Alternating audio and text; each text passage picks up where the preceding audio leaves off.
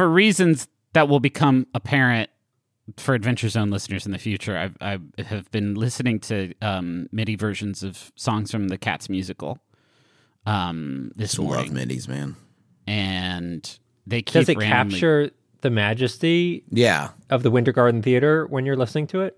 Um, I didn't see Cats, period. I saw the movie, and it was yeah, so sure. fucking funny and sexy. And um, that was a surprise, but I keep getting just uh, jump scared by fucking MIDI, MIDI renditions of the Jellicle Ball uh, this morning. It's really put me on, on edge. Kids, MIDIs are what we used to have to deal with before there were M P three files. It was like, imagine if uh, you had a friend who kind of knew how to play piano and you'd invite him over with a synthesizer and tell him your favorite song, and he would yeah. give you a rendition of it, like a, like a player piano. so, I mean, yeah. they... The kids know because they made their theme songs in Animal Crossing. They're like village tunes or basically MIDI's. That's true. Kids, okay, yeah. But we used to only have that. Do you understand? yeah. Sometimes you would load up somebody's personal webpage and they would be like, do you want to hire me as your wedding photographer in the nineteen nineties? And then it, it would start playing uh, a MIDI version of A Simple Plan. Um, and it was, and, and we Play loved it. Play it on a it. recorder. It's, It it was a recorder version of Sum forty-one, and we loved it. We didn't know any better. That was all we had, and we liked it. We were happy that, that way. You can drag and drop that shit into GarageBand and then change it so that the music is, you know, samples of your favorite South Park quotes or whatever. You, you have infinite power at your disposal in two thousand twenty-four.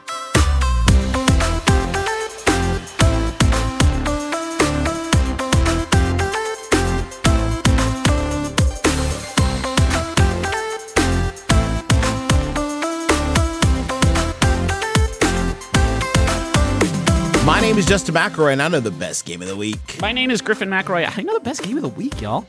My name is Christopher Thomas Plant, and I know the best Metroidvania of the week. My name is Ross Frostigan, and I know the best game of the week. Welcome to The Besties, where we talk about the latest and greatest in home interactive entertainment. It is a video game club, and just by listening, you, my friend, are now a member of our illustrious ranks. Today, we are talking about Prince of Persia: The Lost Crown. Uh, Chris Plant, what is that?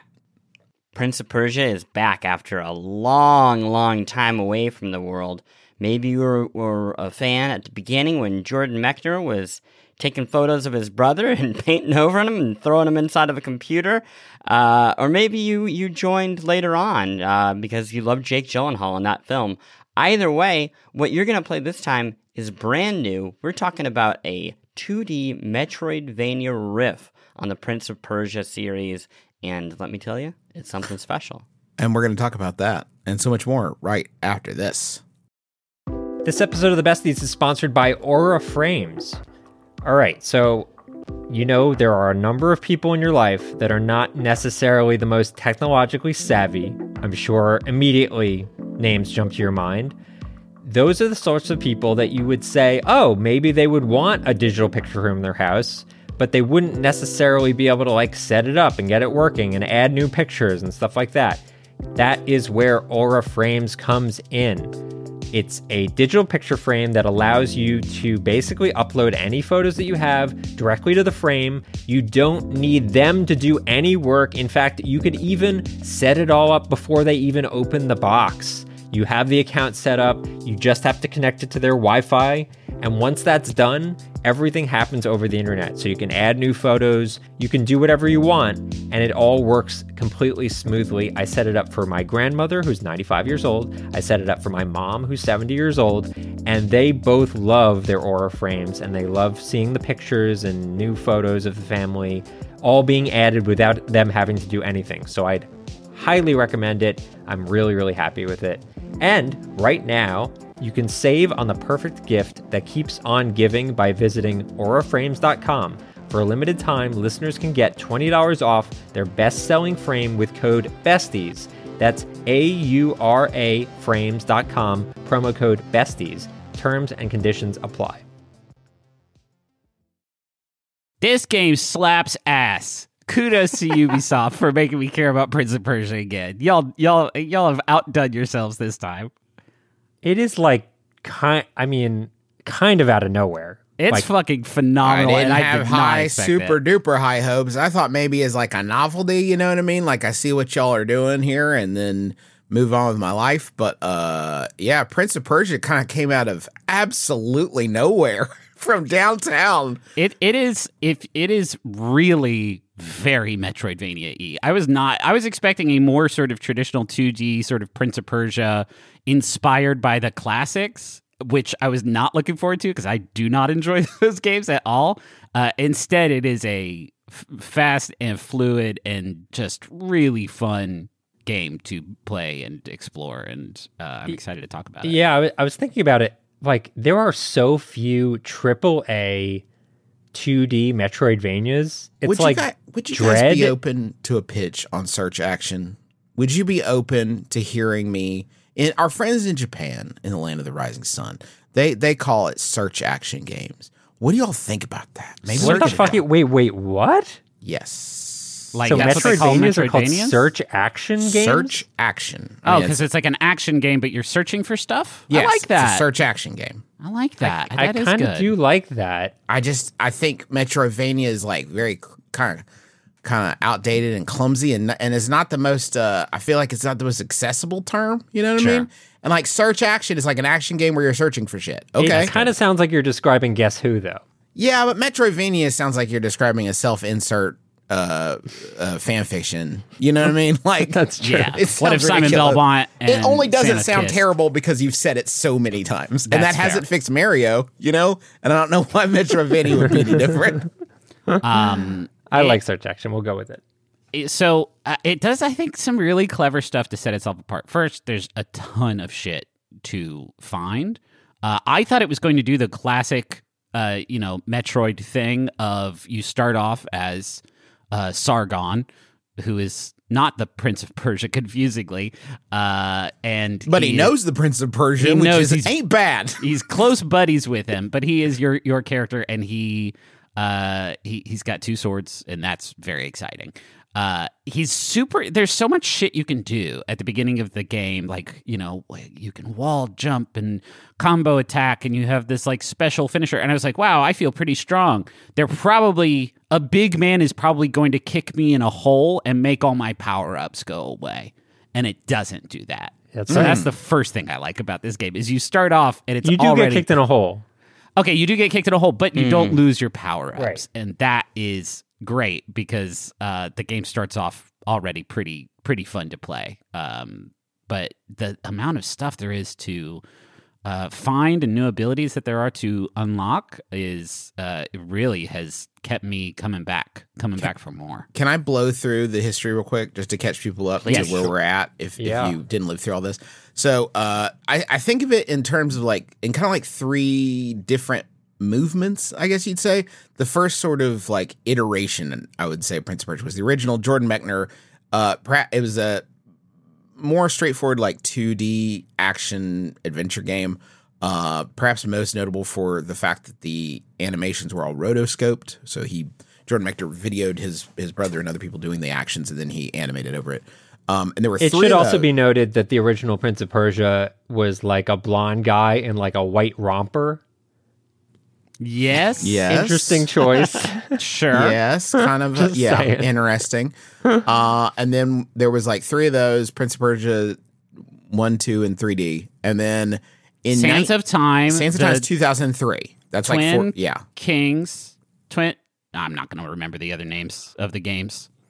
Anyway, that's the. It's the, in the I, I actually added them to the rundown, so we could actually oh, scroll you? down. But it was. Let's see. We had the original Prince of Persia. Warrior. I'm, had, I'm doing that. Why is everyone doing Warrior this Within and Two Stop. Thrones? Because we wanted to say the names of the. We're games. not They're there fun. yet, though. Oh, Prince of Persia, Sands of Time. You have to establish that that's sort of the second iteration of the franchise. Oh, I see. I got, I got. Confused. And that is the one that introduces like time mechanics. The big hook with that one was you could play and then just like on the fly rewind time through the things you've done and try it again. Use that in puzzles. That was like super revolutionary at the time. It was like massive. And there was a few of those: Sands of Time, uh, Warrior Within, Two Thrones. Just Prince of Persia, which is pretty different. It's a different reboot. That's another reboot in two thousand. Oh, that was like the QuickTime action one. There's a lot yes, of yes, like, it was kind of events. open worldy, yeah. sort of. That was a, yeah, that was a so that was in two thousand eight, and then there is yeah, uh, there was Forgotten Sands in twenty ten. Great title, because I don't fucking remember that game at all. I don't remember it as existing. As we also game. have the film in twenty ten starring my favorite Persian, Jake Gyllenhaal, and uh, uh, My Favorite Persian. Did you guys ever see that? Oh, yeah, love sure. that sitcom. Uh, and that was sort of the last big thing from from Prince of Persia, like twenty ten, right? I mean, there's been some mobile stuff, but this is like a big new reintroduction of the franchise here in twenty twenty-four, some fourteen odd years later. Yeah, um, it's it's been a bit of a quiet period, and I don't know, man, if this becomes Prince of Persia moving forward, like maybe they realized, hey, we could make a relatively budget game, like insofar as like this didn't cost as much as like a fully three D experience. Like maybe this is the solve for Ubisoft in this franchise moving forward, and I'd be thrilled. Yeah. I, in what world is Ubisoft going to say, you know what, this is enough? No, yeah, this, that's very this well, classic. That's, that's you they're known for this. their restraint. Uh, yeah, you, you you get people re re-energized for the series, and then they have they they're still trying to do the remake of Sands of Time, and they moved out to the Ubisoft Montreal offices, which I would imagine means it's going to be a much fancier remake. And then you you go big. I I mean, I would I would love if you were right. I would not say um, there's any reason to believe that, that that this particular publisher would take that path. Yeah. But I'm, I'm glad we got this in the meantime. Stuff that I thought was really cool about uh, The Lost Crown that I that I really dug. I uh, that goes beyond other Metroidvania games. This series, I has believe never you mean been... search action games, Jeff. Thank you, yep. thank you so much. That was a trick, and you fell right into it, or I, okay. I did. Uh, I, the thing that I think kind of separates this from other search action games is the the. The difficulty, like the actual like action part of the search action, is like a lot more skill based, I think, than you see in a lot of these. A lot of these search action games, it's like if you get the right weapon, then the battle that you're supposed to win with it is sort of trivialized. Um, and this is like surprisingly re- – there's a lot of parts that are like surprisingly challenging. Like they want you to run them a lot, like tricky platforming, some tricky action stuff, and it and it uh, stretches out the – checkpoints and saves in such a way that exploring sometimes I felt closer to a Dark Souls game yeah. than I have from a lot of games that are modeled on Dark Souls, right? That sense, mm. and I don't really get these so much with like the, the Souls type games where it's like, I am way out of my depth, I shouldn't be here, but I don't have any other options.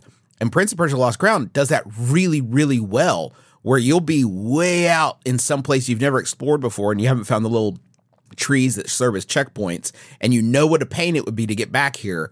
So it's just like, how long can I stay alive, and should I keep pushing forward or should I backtrack? Um, and that's something I don't, I'm not used to getting from these sorts of games. Uh, and and I think really uh, made a lot of the like search parts of it and the navigation a lot more fun because of the the the challenge and the danger. I wanted to talk about two specific features that were introduced in this game that I have not seen in any other search action game before, and I would love if it just became the norm. Feature A, I think they're called memory shards. Memory. Here's the thing. If you've ever played a search action game before, and you have, even though you've never heard it called that, uh, as you're exploring, you'll invariably get to the moment where, oh no, there's a jump that's too high, or there's a jump that's too far, or I don't have the right upgrade for this thing to progress. And then you'll try to make a mental note, or maybe if you're really careful, you'll like write it down somewhere and say, I need to go back here once I have the blah. In this game, you have memory shards that you can place anywhere. And effectively what they are is just screenshots that you're pinning to the map. So if you're like, oh, I just got this upgrade, can I access that moment that I saw previously? And all you have to do is just scrub on the map to that screenshot that you already took, and you'll be like, oh, right, I have an air dash now, so I can cross that pit of spikes where I couldn't do that previously. That is so fucking so smart, smart. So and smooth smart. And like totally integrates into the game, and I fucking love it. The, I and, think it's kind of weird that it's a resource that you can like use and collect more of. That seems kind of strange to me, but like... Yeah, I guess they didn't want people like drowning the map in them, but you can also even, um, if you're not like dropping the screenshot, you can still like drop custom markers, and you have like a hundred of those. So you can really mm. kind of cover the map and stuff if you wanted to. You can also, um, when you start the game, it lets you choose between a sort of exploration mode, where right. you have to use these tools a lot more, and then there is a guided mode where it will put like waypoints on the map for you for like quest objectives or checkpoints or, you know, whatever. It gives you a little bit more uh, guidance, which I am not ashamed to say that I turned on. Cause I, oh, interesting. Yeah. And, and you yeah. found it very smooth. Yeah. I mean, I just, I, I found it uh, not, it doesn't give everything away. It doesn't show you where all the treasure is. It doesn't show you where all like the, the secret stuff is. It really is just, as far as I can tell, just like quest, quest objectives. It, it's very gentle. Like at the, at the beginning of the game, Fresh, it, this is the lightest of possible spoilers. You have to go eastward and on the map very far away, even though you have a fog of war and you can't see anything on the map, there's a marker. So right. all, all I think really I got that like, too, though. I go Like when I was playing without the exploration mode, I think I still got markers, but they were very vague. Ah, okay. Mm-hmm. Mm-hmm. But uh, no, I, I think that's great. The other feature that I want to call out is when you get close to a save room, it there's like a uh, ethereal, like glowing wave of energy, whatever, that kind of directs you to where it is, which is like an amazing feeling, because previously you'd have that moment in a search action game where you're just playing around and you're like, oh no, I have one health and I'm like just like opening random doors hoping to God there's yes. a save room here. Yeah. And this totally alleviates that and feels like really good when you finally get to the spot. Yeah. It, th- th- there is also a badge system, which is very, I mean, it's basically Hollow Knight's yeah. badge system where you have like, Uh, a limit that you can expand by finding like certain upgrades, and then you get all these little trinkets that you can equip, which give you different sort of boosts, whether it's like this one increases your attack damage in midair, this one lets you recover health after a parry. Uh, there's a parry system in the game too, and it's great. Um, and there's also one that gives you a little bird that flies around with you, and then if you get close to something invisible, the bird freaks out. Yeah, uh, which is which is also the bird very seems helpful. To freak out all the time. Well, that's experience. Because there's a lot of fucking treasure in this yeah. game. Uh, I do I do appreciate the bird. Um, yeah, and a lot of that treasure, I would say, is one man's trash and also my trash. There's yeah, a lot, like, a lot yeah. of... The perks are interesting. Uh, perks, amulets, they call them, I think. Yeah. The amulets are kind of cool because at first I was frustrated because I was getting so many of them, and they're not, like... I, I tend to look for, in perks like these, I tend to look for, like, the most useful, accessible, like, makes your swords hit harder, right? Like, yeah. makes it so you have one shield. And these are all a lot more, most of these at least, are a lot more specific. It's stuff like you can make a little, uh, well, I don't want to spoil that. I'm trying to think of a good example that's like, uh, oh, one's like you get a little bit of extra health when you save at a checkpoint. And it's like, uh, and you but it's temporary, tar- and if you get temporary. hit, it doesn't come back. And a lot of them are more targeted at abilities. Like I have, Griffin mentioned the parry, right? I have two amulets. One heals me when I'm parry, and one creates a time bubble that slows down enemies when I parry. So, like, I, I can build around, like, well, just lure them in for a parry, and then I've got a whole series of things. So it really lets you customize to the way that you like playing. You also unlock the ability. You also unlock the ability to upgrade yeah. your amp. There's, like, a currency that you get for exploring and killing bad guys and all that jazz. And so it further lets you kind of, like, drill down into the the, you know, The, the the loadout that works for you, which I really like. In terms of scale, I do not think any game apart from Hollow Knight comes close to the scale of this game for the search action genre. Maybe Symphony of the Night, maybe, but even that, I think, is not quite... I mean, this how game far? Is, how far? I, I have not yeah, gotten terribly far it? in the game. I haven't no. finished it. I'm yeah, like twenty hours into it. And I when I scrub back through the map, I'm like astounded by A, how big the map is, and B, the fact that I have quest markers that are like way outside of the map that I've revealed.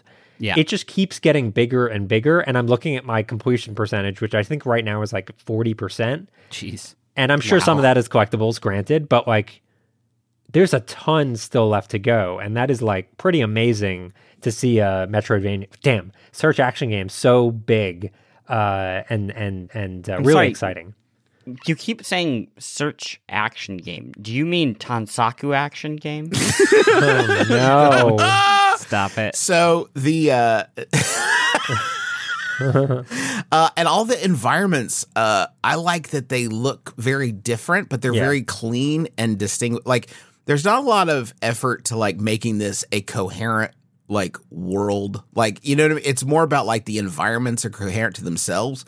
And when you go into it, like the art design completely changes. The enemies look different. Like it feels very uh, distinct. It all looks so good. Like it looks, it looks sounds it's amazing. Beautiful. The music's great. Um, I, the- all the powers look great. Like when you do all your different, different, I should say like, at least as far as I've discovered, the classic mechanic of Prince of Persia, like the idea that you can run something and then run it back and rewind time, basically, I have not found that. Like, that is not sort of the basis of this. It's more like uh, spins on that ability, like uh, uh, abilities that you get that let you, like, create a duplicate, for example, and use that to hit uh, additional switches, things like that. Um, yeah, but I have I not found, like, just, like, straight-up time rewind. I mean, the story narrative is like very time centric, right? Uh, yes, you know there are events that you're trying to like reverse or whatever you're doing.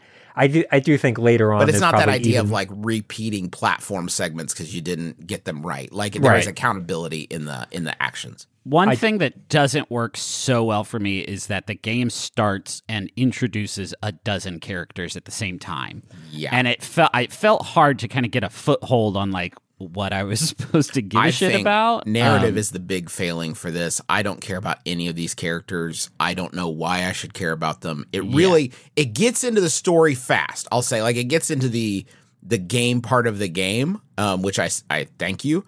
Um, but in, I in like an hour have, or two, I get the, and and once you get past that, it, there's very little narrative, right? It doesn't it doesn't yeah. beat you over the head with it. I, I, I will say as a counter to my own point that there is like the the area that you are exploring, this world that you are exploring, time is super fucked up, and that is very interesting to me. Yeah. Like seeing all of the many ways that that kind of surfaces, like that is the most interesting thing ab- about the game to me, not the.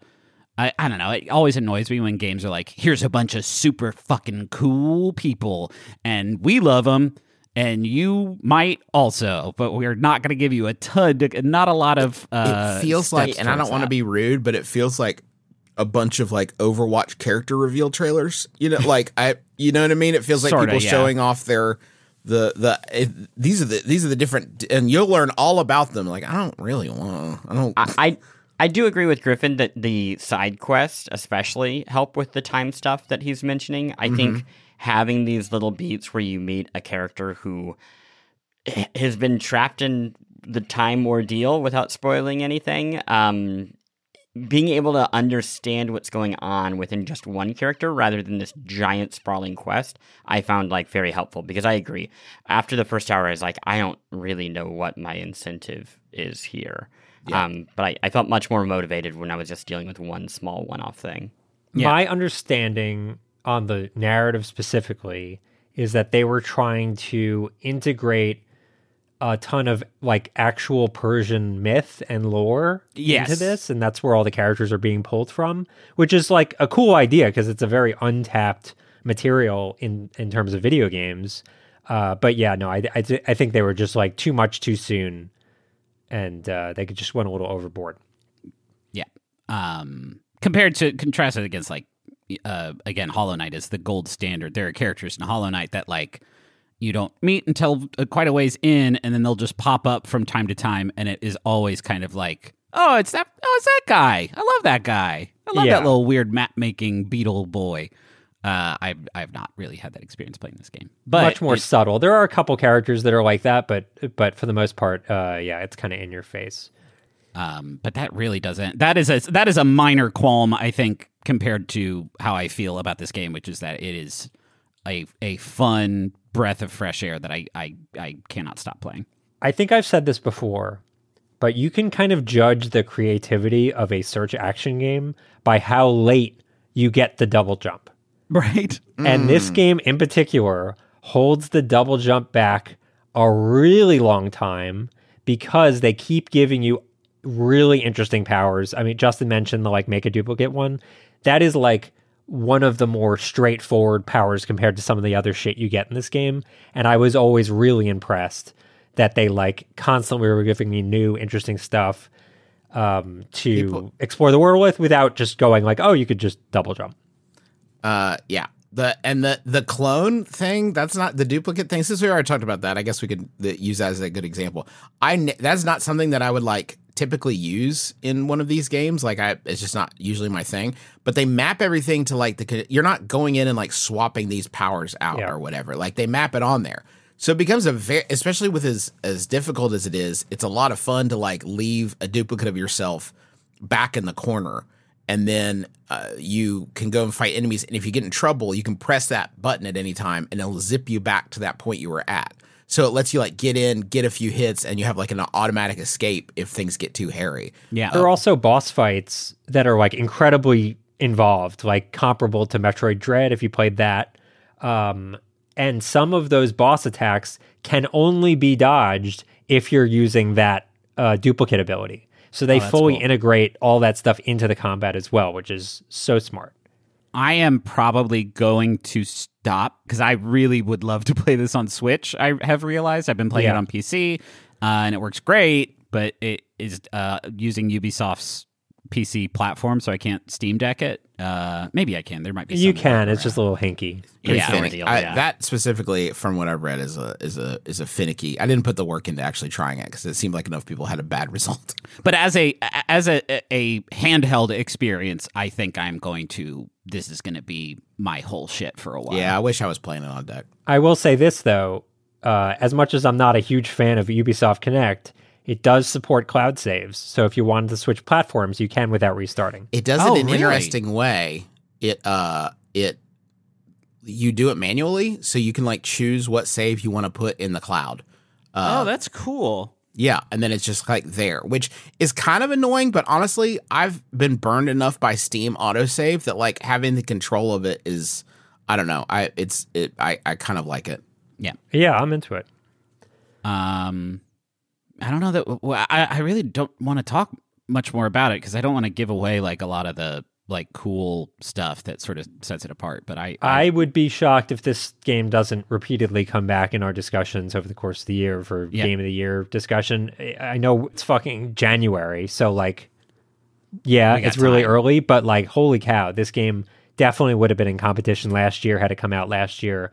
And um, I would love if more of these like out of nowhere games Uh, keep pounding out this great time of really, year for really it fun. Too. There's like lots of space in the year. Like there's lots of room for, you know, it's not getting inundated by a lot of other things. I, I kind of thought I had the in my head that this would be more of like a B game, you know, like more of like a uh, uh, B, B size. But re- honestly, like playing it and the way it looks and sounds and feels like nothing about it feels small except for the fact that it's in two dimensions. Like everything else feels very uh triple A, very high gloss. Yeah, I, give, I guess I it's give... priced at fifty dollars, so that's probably why people might think it's like not a full-on thing, but it's a that's full-on an interesting thing. Price point for this. It's like a full-on thing, but I don't know. It's not a Call of Duty, so we're charging fifty bucks. I don't yeah. know. That's random. Um, I give Ubisoft a hard time uh because they make a bunch of games that aren't very good. But they have made also a lot of really weird games that are very, very good. And I, I, I, I do enjoy that about Ubisoft, that sometimes they will throw uh, like a Grow Home at you or a Child of Light or a, you know, just some weird out of left field shit that you were not expecting. It, it is, it is exciting to have sort of the zany uncle of the game's sort of publishing world. Uh, what if Skull and Bones is great? You know, well, Skull and Bones might be fucking great. It could be great. I like that, if you're looking at the resources it takes to make a classic, the, the time definitely like they've had the time. We'll find out soon, February sixteenth. I mean, I, I like. No way. You know, no way. I'd love to squeeze in one more delay if we could. Just, just one more. We have plenty of time to delay it again before February. Uh, should we take a break and come back and talk about more great stuff? Let's do it. Let's do it.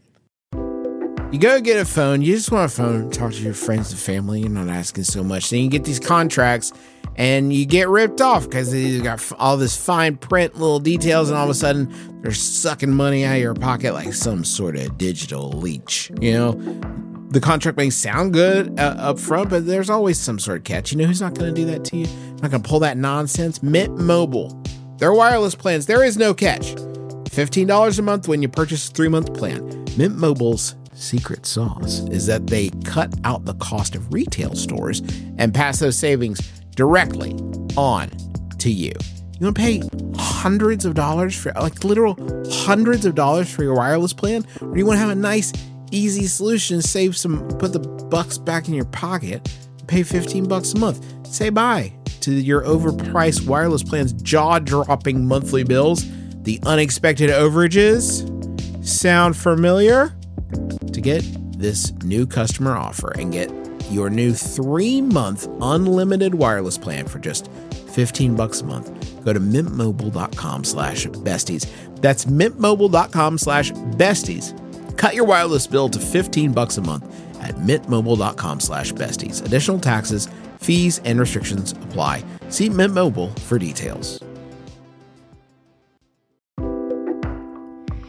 Y'all, you already know how much I love our sponsor of the week, Rocket Money. They make it so easy to get your personal finances on track, and especially stop worrying about all these subscriptions that you have that you don't necessarily need. Keep the ones you want, get rid of the rest.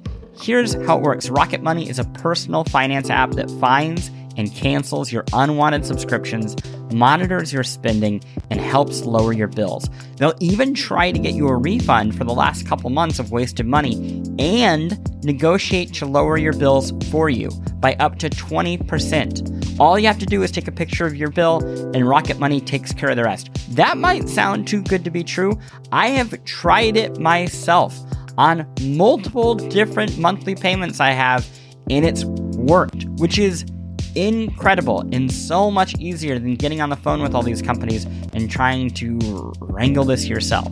Rocket Money has over five million users and has helped save its members an average of seven hundred twenty dollars a year, with over five hundred million dollars in canceled subscriptions. So, cancel your unwanted subscriptions by going to rocketmoney.com slash besties. That's rocketmoney.com slash besties. rocketmoney.com slash besties. Well, Griffin quit the show. Griffin Griffin quit the show. So now he's out. Yeah. He's not on anymore. Good run. Good run. A lot of fun. New bestie next week. No, I think Eddie's back. Ron's just waiting in the wings. He's this day has been coming for years. um, y'all, Prince of Persia, as we alluded to earlier, had a long storied history. Uh, and I am curious where you think that some of the high water marks are, some of the low water marks. Where are you at with Prince of Persia leading to this point? Well, we could start with low water marks. Apparently, there's a game called Prince of Persia: Harem Adventures. Well, sorry, what? Yeah, it's called Harem Adventures. It no. came out in two thousand two. No. It is a How? mobile game. Okay. And uh, yeah. It's it's something else. Oh, wow. The photos of it are... The, the full walkthrough on YouTube is twelve minutes long. It's a Gameloft game, uh, if that fills in any blanks. But um, they could have picked any subtitle, but they went with Harem Adventures. Well, what, so wild. What's, what's interesting about it is it looks kind of like the classic... I mean, it doesn't look kind of like... It looks... almost identical to the classic Prince of Persia games. Um, like very, very old school two D retro graphics. To the point I kind of wonder if maybe it is the original game.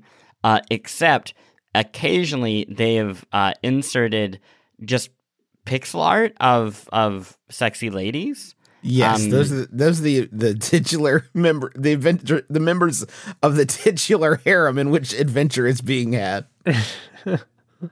Um, so I, I, I, yeah, not doing a not scroll the of the of the twelve minutes and thirty-three seconds playthrough on YouTube. I can say that uh, I think the Harem Adventures accounts for maybe five seconds of the game, which yeah. uh, feels like more maybe a marketing decision yeah. more than anything else. Now yeah. I know we've been having fun here uh-huh. on the Besties, we, we but I G N fun. gave this game eight point five. Wow. Okay. They love the sexy ladies over at I G N. Imagine Gals Network. This is what they call. uh, you, uh, this is the verdict.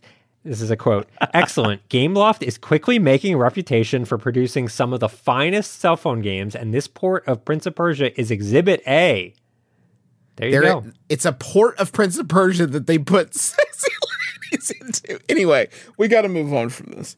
Okay. I loved, I, I had the, like, uh, original Prince of Persia back when I was a, a youngster, and the, uh, If if you can dig up like some of those original versions of Prince of Persia, the the the animations really do feel, uh, uh, still feel really great. Like they look great. While I was doing research to uh, figure out all of the like the full list of Prince of Persia games, I was like going through Google and I typed in Prince of Persia and like accidentally the third link I clicked on and suddenly I was playing the original Prince of Persia. Wow, it took really? so little effort. Uh, I don't think it's like legit. I don't think Ubisoft approved of this use of the game. But if you just want to like play it for three seconds in a browser, I guess Google is cool with that because it is like one of the top three uh, things for Prince of Persia. It, it looks gorgeous. It really does hold up. Did you all get into these originally, or did was it not until I, the like later? I came to them later. I remember playing games like Flashback first, which was like the next generation of these um sort of side-scrolling platforming games, and then came to it later. I think it's great. Like, I think considering the time it came out, which is nineteen eighty-nine, which is like, it's been quite a mm-hmm. while, uh it has like the atmosphere, it has like the vibe. Um there's like some genuinely tensed like chase sequences, and um yeah no I, I think they're I think it really holds up, actually. Apart from like the blonde guy in the white romper, that yeah, not so much, but everything else I think is quite good. Yeah, I don't, I don't really enjoy um, the original Prince of Persia games. I, I think that they're like the controls are too fussy now, and even then they felt that way. Mm-hmm. Um, but I get its historical importance, and I, it is a game I enjoy like reading about more than I enjoy playing, and that's largely because the creator Jordan Mechner Uh, kept a journal the entire time he was making the game, and you can buy that journal now. You, will, you can buy a copy of that journal, uh, and it includes like lots of photos of what he was doing at the time and original art, and you can see him discovering what would be a very important game and really just coming up with some like wildly ambitious ideas on his own. Um, Yeah, it, it it is great. It's also just a beautiful book. I'll, I'll make sure to put it in besties dot fan. But um, yeah, it, it's later on in the series is, is kind of when I started to actually enjoy my time with it rather than just kind of engage with it intellectually. I was going to say, I think Sands of Time is when the game like clicked for most modern people that aren't uh, elders like us, uh, and and which makes total sense because it was a great third-person action game, great platforming, great puzzle mechanics. Like, it really brought everything together, and I guess they sort of milked it through uh, two more games. I don't think I played the sequels. Really? Um, yeah. But I really like Sands of Time. I was in... I'm trying to f- figure out if I was in the industry uh, when... when like, where, where I would have been working at the time. Like... Uh, this is two thousand three to two thousand five. Was basically yeah, I was still, like, like doing freelance stuff at newspapers. Um, I think it wouldn't have been... Yeah, it wouldn't have been till Prince of Persia, the remake, came out that I was working and reviewing stuff. I have very little memory. Plank, you were saying you got into that two thousand eight version, right? Yeah, the two thousand eight one I love, and that was partly because I had just gotten into doing this job, and I saw it at um, Tokyo Game Show in the summer of two thousand eight, and that was just like a wild falling in love with video games moment. I mean, obviously, I already liked them, um, but Weird I job, saw that and... What if you had been at T G S and be like, now I get it. Okay. Now, there it is. This is big. Um, but they, yeah, Prince of Persia, the, this like wild reboot, um, uh, Far, Far Cry two, um, Mirror's Edge, the original Dead Space. It was just like this, like, oh, people are like taking risks. And the, this Prince of Persia reboot, there's a reason we didn't see more of it because it, it was a risk. It is a, it's largely just navigation. It, it's getting around this absolutely huge, beautiful, beautiful world. Um, it's somewhat cel shaded, though it looks more like kind of a like graphic novel than a children's Yeah, cartoon. I'm looking at footage right now. This game's fifteen years old and it looks phenomenal. Yeah. Like, yeah. If the, this was released animation. today, it would, like, no one would bat an eye. Yes. The the you have you have like an A I partner in this, and you can never die in the game. That's like one of the at the time that was oh, like, right. I forgot about look. that. Yeah, and anytime you would be about to die, your partner would come in to, like, lend you a hand. And there's all sorts of animations like that where, like, you jump over a, a canyon or you jump over a hole, I don't know. And um, when you double jump, she, like, zips in and hurls you to the next spot. Or when you jump onto a cliffside, she then jumps after you and you, like, sling her onto your back, and then she lowers down and then catches you. But it's not um, like so, escort mission-y. Uh, I mean, I guess it's an escort mission where you're the one being escorted. Yeah, right. But like, it's not. You're not. Yeah, having you're, to you're not having to like worry about the right. A I character. They're they're truly there to help, and it, it's honestly it feels almost more like playing two characters at the same time than it right. does like having to worry about someone. Um, and then the combat is, I believe, only one-on-one fights. I, I could be wrong there, but I'm pretty sure it, it's. Um, mostly limited to these kind of like big one-on-one showdowns. That's where like it probably doesn't hold up as well because I, I'm pretty sure it's like quick time event heavy. Um, but yeah, it, it it's a really beautiful and kind of special game. I remember at the time uh, a lot of reviews were like, wow, I'm never going to forget about this game. Um, and yet I don't think anybody's talked about it kind of since it came out. Um, yeah, but uh, and then after that, the series, well, I, there was the The Forgotten Sands, but really the series kind of went dormant after that, um, which I think is partly because Assassin's Creed started as kind of a Prince of Persia sequel, I believe. I think that they were like toying with some ideas from Sands of Time, and they're like, hey, we should just make our own thing, and then that, that kind of spun off, and right. clearly that became much more of a priority for Ubisoft. Yeah, I could see them being concerned if they would like cannibalize each other, but this seems like a pretty good way to differentiate them by making like the experience completely different from anything in Assassin's Creed. Yeah, and, and they didn't they have like some canceled Prince of Persia games?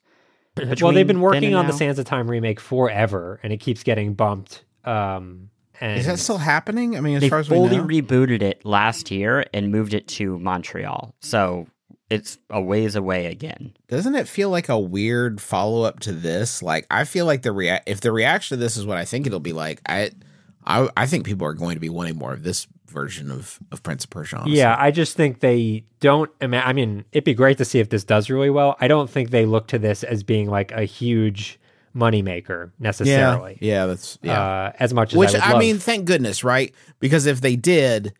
it might be a lot less pleasant to play. That's probably true. They yeah, have, maybe they just like let the team do their own shit. I mean, more in like the microtransaction type, you know, m- more monetization within. Um, yeah, this might have the least amount of Ubisoft monetization game I've played in like ten years. Yeah. There's like, they're not constantly approaching you being like, hey, don't you wish your horse had glowing eyes? fifteen bucks, please. So yeah, that's, that's I, good. They're growing. Uh, I just wanted to say one other thing about the, the Lost Crown, because it was just popping back into my head. It's also so fun to get around this world. Like when you're when you first start running and jumping through, like the mobility, especially as you unlock more powers. Like I didn't even mind the backtracking so much uh, because just the the the movement and the getting around felt felt so good. Yeah, they did a fantastic job. I'm like really blown away by it, and. Yeah, I just hope more more studios look to this as an option for doing like a mid mid-sized game. Yeah. I, I will give one note for people who are not big Metroidvania fans before we kind of like begin the wrap-up process. This is a Metroidvania game. And I, if you've been listening to the show for uh, a while, you know my journey of thinking I love this genre to realizing this genre is not for me. And I've I put probably about like two and a half, three hours into this game, so I'm not deep into it. But I don't really have a desire to play a whole lot more because hmm. it's more, it's just, it's it's a really great Metroidvania game. And for whatever reason, the incentive structure built into these games just like does not click with me, which is a shame because as I'm playing it, I admire it. I just, I think that I could be playing something else. Um, Again, that is you not You do need knock. to be okay. I mean, we talked about the narrative earlier. You need to be okay with there being almost no narrative whatsoever. Like, it needs to be, it is like almost an entirely gameplay ex- driven experience, and you need to be cool with that. And yeah, yeah. I think well, and, and narrative isn't like the that. only thing that I want from games by any means. Um, it's what I want from like specific ones. I think it's more just, I don't know. I think every type of genre of game is kind of like, um, I don't know. It's giving you those dopamine hits in different ways, and yeah. the way that these games do that, just for whatever reason, it I, I never, I never like end a session thinking like I can't wait to come back and, and play this. Um, which I, I wonder if it's also because I'm just not much of a completionist. And mm. Fresh, I know it, like especially for you in the past, like you would love like you know completing all the achievements and everything. And Metroidvanias as a genre feels like built for completionists. It's not even a, a finding everything for me as much as it is the like feeling of seeing something you can't reach, going out, getting a power, and then being able to finally reach that thing feels great to me. And that you eventually have that moment where you have all the upgrades and you're going around like filling, mm-hmm. uh, you know, filling out every little part of the map and getting everything. Like that feels great to me. So it's not so much the trophy as it is the like the power fantasy finally like having that like moment where everything clicks. I, I tell you yeah. what kind of, I, I sometimes am in the same position as you, Plan. I, I these are very hit or miss for me. I think what clicked for me about this one is the individual things that I was finding as I explored the world were like the individual beats, the fights, the, you know, platforming sequences I found so just like enjoyable that I didn't feel a lot of the, a lot of these games, you you feel like you're spending all your time running to the end of a hallway and then realizing you don't have the red key. And it's like, well, fuck, this was a big waste of time. I feel like it's really good about not doing that to you so much. Like there's usually a uh, a treasure, a reward, something fun, like a, a fun fight or whatever uh, that didn't make exploring feel as like as much drudgery just because I usually like enjoyed so much the things I was doing. Um, and, and I would also add, help too. I would I would add to that point, even if you do get to a dead end at some point when you're exploring, because you can make a memory shard screenshot thing, you feel like, oh, I at least I accomplished this because I know this thing is here and I can come back. Yeah, great mm. point. Yeah, for sure. Dope game. Loved it's it. It's so good. It's really good. um, Chris Pine, do you have any reader mail? Uh, I do. One second. Let me open the bag. I just gotta adjust. Okay, here we go. Um, uh, first up, uh, from Tiller. Hi, have y'all heard of the game Cobalt Core? I know you've mentioned Slay the Spire a few times, and this functions very similarly in that it's a deck-building roguelike, but I think the changes they made make things interesting and add on some new challenges and allow for a wider variety of strategies and approaches. Also has a great sense of humor, and it's got animals in space. I'd be curious to see how y'all like it. Okay, here's the deal. Yes, I've heard of it. Yes, I've played it. And we're going to talk about it extensively on Resties this coming Tuesday. So I'm extremely excited to talk about it. I, Justin can attest, I actually recommended it to him because I knew it was totally his kind of jam, but I have a lot to say about it. That's so, so rude. It's so stay. rude that you'd get me into a game and be like, it's you all can talk for about me. It next week. It's Just all for next, me. It's on my week. show that Justin's not on. It's very Next rude. week you could talk about it. After I talked rude. about it and had it. I could talk about it right now if I felt like it. Stinker. No, that's true. There's nothing I could do to stop you. Stinker. I've got another one here uh, from Qualt. Uh, have y'all tried playing God of War Valhalla yet? I loved Ragnarok, though I agree with your points about the pacing. Valhalla felt like it took all the best parts of God of War and put it in a free bite-sized package. Wow. One of us probably should. I was not. I don't know. I love both of those games. I did. I did not. I don't know. Valhalla Fresh, did not seem interesting to me. I actually haven't played it yet. I keep meaning really? to, but I haven't had time. Uh, Valhalla, for those that don't recall, is the free update that was added to God of War Ragnarok that basically added like a roguelike mode. And given the fact that I love the combat in um, Ragnarok, but didn't necessarily care for the like kind of heavy-handed narrative bits, this seems very much my kind of jam. I just haven't had the time. So it is on my list. I will play it, but I have not done it yet.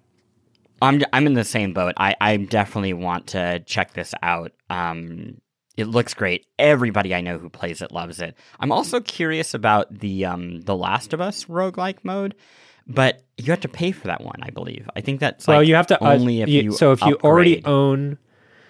So The Last of Us two is getting remade for PlayStation five natively. If you already own it on P S four, you have to, I think, pay ten dollars to like upgrade the version to the P S five version, or you need to buy it, I guess, exclusively for P S five to play that mode. So it is not a free update. I think their argument is that it adds a bunch of other stuff to the main uh, thing. ten dollars doesn't seem too too high a cost, but yeah, it's not free. Yeah, I am not a big fan of Last of Us two, especially its story, but um, a game that's just all of the action, that, that sounds pretty good. I could, yeah. I could potentially get into that. I didn't think, um, I, I didn't know if I would want to go back through like learning all the mechanics. Uh, forgot because there's so many different things oh, yeah. to keep track of. I feel like I it's so out of my head. I don't know how how much I want to like try to relearn all of that. I think the big question is, do you start... Yeah, maybe teach you. Yeah, is there like a ramp-up process where they like give you, like, you only have one or two weapons, and then as you play with a roguelike, you're, you know, often unlocking more stuff, so maybe that's how it works. Yeah. You could also, you know, thanks to the accessibility features of uh, these games, like, make things a lot easier for yourself and probably see much more of it more quickly, which I've certainly done in the past. Got one last question, and this one is from Daniel, and it is uh, a question for you guys. What is it about games like Lethal Company and Among Us that lend them to having these meteoric rises in popularity and make them so prolific amongst YouTubers and streamers? Yeah, that's a great question. It's funny the way that was phrased because of the order in which that was phrased, because I think it's the YouTube streamers that come first, and then they have the meteoric rise. Because these games oh. demonstrate so well that if one person with a decent-sized following starts streaming it and they have, like, an amazing time, which in both of those games, like, frequently people have amazing multiplayer experiences, then those games just, like, go everywhere because everyone wants to have that same experience. I, I hear you, Fresh. I, I, I mean, I think it's a chicken or the egg in terms of the order there, but I, I think the reason these specific types of games click with streamers versus even something like Fortnite is that they leave room for performance in yeah. video games. Mm-hmm. And I think performance is like the great differentiator in the quality of a streamer. And by performance, I mean, when you watch uh, a streamer who's really great do Lethal Company, it feels almost like watching like a T V episode. There's like tension to it, and are they going to make it? And then they kind of like heighten uh, their their character, if you will. And they make choices that are interesting to be seen on stream. And the game allows for all that. It allows for a ton of creativity and kind of like bring your own storytelling to the game. And that that type of game, I just think, is going to get more and more popular um, you're, as, you're also as streaming with, becomes more dominant. You're also with those games, um, especially where there's a, any element of like duplicity or anything like mm. that, you're creating a third role in the game, right? Like... If you think about uh, uh, Among Us, no one except the person watching the stream is going to have the experience of knowing who all the people are and like enjoying that uh, that that sense of of knowledge and discovery and and seeing the other players discover it. Like that's a new role that doesn't exist in the game, and I think that like the, the, those games that have that duplicity or have The, the that sort of like drama on the on the meta layer is, is are are always going to be more fun to watch because you are the only person having that experience. Where like a lot of these single player games, you they look great, but the first time you watch someone stream the opening cinematic of Resident Evil four, right? You don't want to go back and see that happen again. That doesn't it doesn't do anything for you. I think that's it for the mailbag. I think we did it. Do you want to y'all want to talk about some honorable mentions? I wish I could, but I'm not allowed to talk about Cobalt Core. So uh, I'll mention I that. Just want to know if you liked it, Justin. Did you well, like you'll it? You'll never know. How okay. about that? Uh, I have uh, some frigging hot takes, by the way, and you are going to be denied all of them. Oh, no. What I will say instead is that Traders is back for season two, one of the wilder reality type uh games out there. It's almost defined by the fact that there is not much of a game there. It's just a bunch of people being angry at each other and uh Alan Cumming looking fabulous. The other thing I'll mention that I watched this week that I really dug, Romeo and Michelle's high school reunion. Oh, never mm. saw it before, but they're talking about it. Sid's talking about it with their siblings on Still Buffering this week. And I had never seen it before. It is so much fun. I really mm-hmm. enjoyed it. It's, it's surprisingly kind of like dark and really funny and like really well observed. Uh, and I really enjoyed it. I'd never seen it before. It's like, I don't know if you haven't seen Romeo and Michelle's high school reunion, there you go. It holds up really well. It holds up really well. It reminds me of, it makes me think of this like subgenre that I was talking with Sydney about, this subgenre of like women fronted comedies that maybe didn't get the respect or commercial success they deserved, or uh, like fell to an audience that wasn't ready for them yet, that I think that are that are playing to a different sense of humor than a lot of movies at the time. But like on when you revisit them, uh, you know, you know, you see how well made and well constructed and still like super relevant they are. Josie and the Pussycats being the other one. I guess Alan Cumming has to be in the movie for it to for it to count. But uh, I really, really dug it. Uh, Fresh, um, how about you? I watched Fleischman is in Trouble, which is, a, I think it was originally on F X. It's It streams on Hulu. It's like an eight-episode miniseries based on a book that came out in twenty nineteen, I believe. Um, yeah. So far, I'm in. I'm sorry? So far, I'm in. Yeah, I don't even know how to pitch this show in a way that would make someone want to watch it, although I do think the pilot is quite good. Um, it just, like, is about... Uh, a forty-year-old Jewish guy in New York City. So I had some analog to that, although most of his problems are not problems that I am personally dealing with. But I was engaged with it, and I, I thought it uh, had some pretty amazing performances. Production-wise, I thought was very good. Uh, still kind of digesting how I feel about how it wrapped up. But yeah, if you're interested in uh, any of what I just talked about, Fleischman is in Trouble is on Hulu. Um, on the flight to New York for a work trip last week, uh, I was just looking for something, you know, to kind of pass the time. And Criterion has a um uh, apocalypse movie collection right now. There's a movie called Threads on it, which, Justin, have you ever heard of Threads? Feels like something you would know. Yeah, it sounds familiar for sure. It it's a B B C um nineteen eighty-four apocalyptic drama. Uh, and I was like, great, T V, uh, nineteen eighty-four, this seems like it couldn't be all that bad. I can watch it here. No, it's the darkest thing imaginable. Um, it is shot like documentary, um, uh, and very committed to the bit. It does not have really much story whatsoever, and it's just about the days leading up to a nuclear bomb being dropped on Sheffield, and um, and then the kind of like days, months, years after that. And unlike it, what I'd say is it makes things like The Last of Us seem exceptionally optimistic um, in a way I didn't know you could.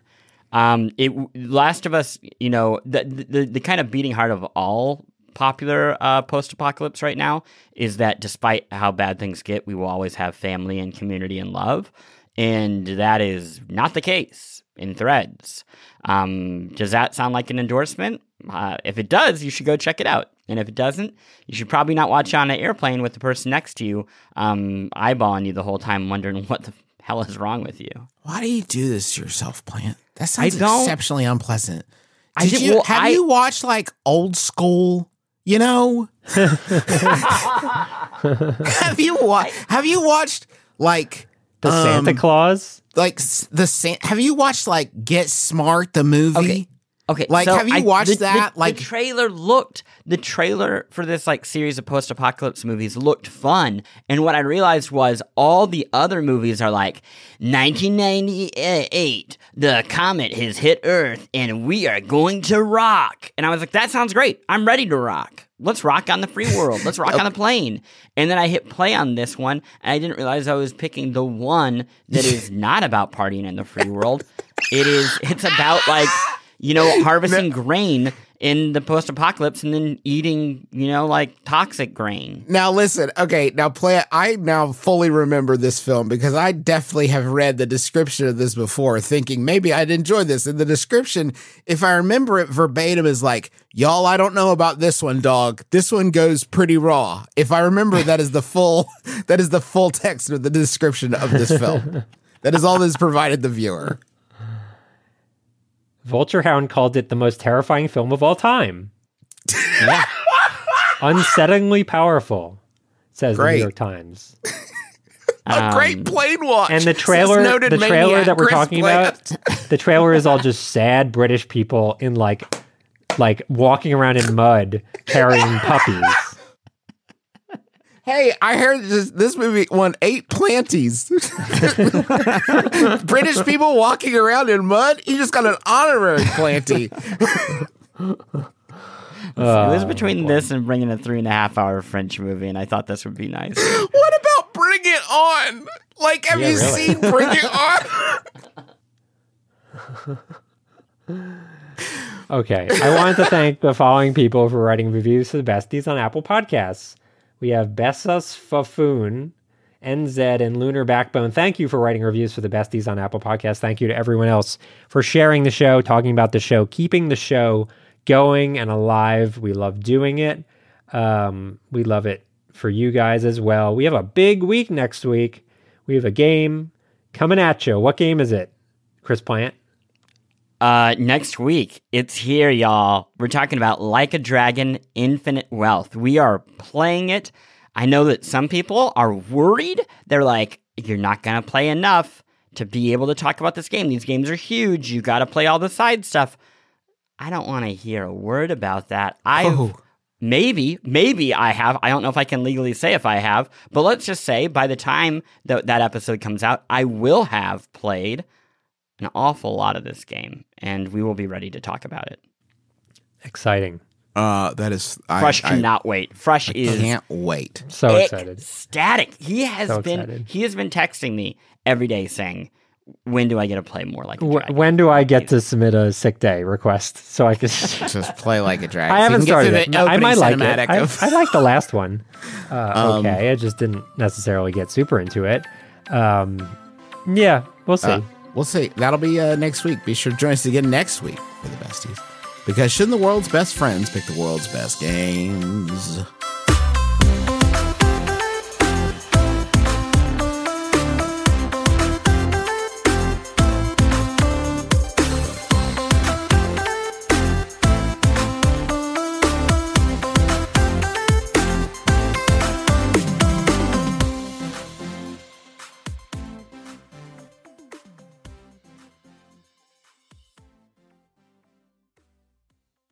Besties!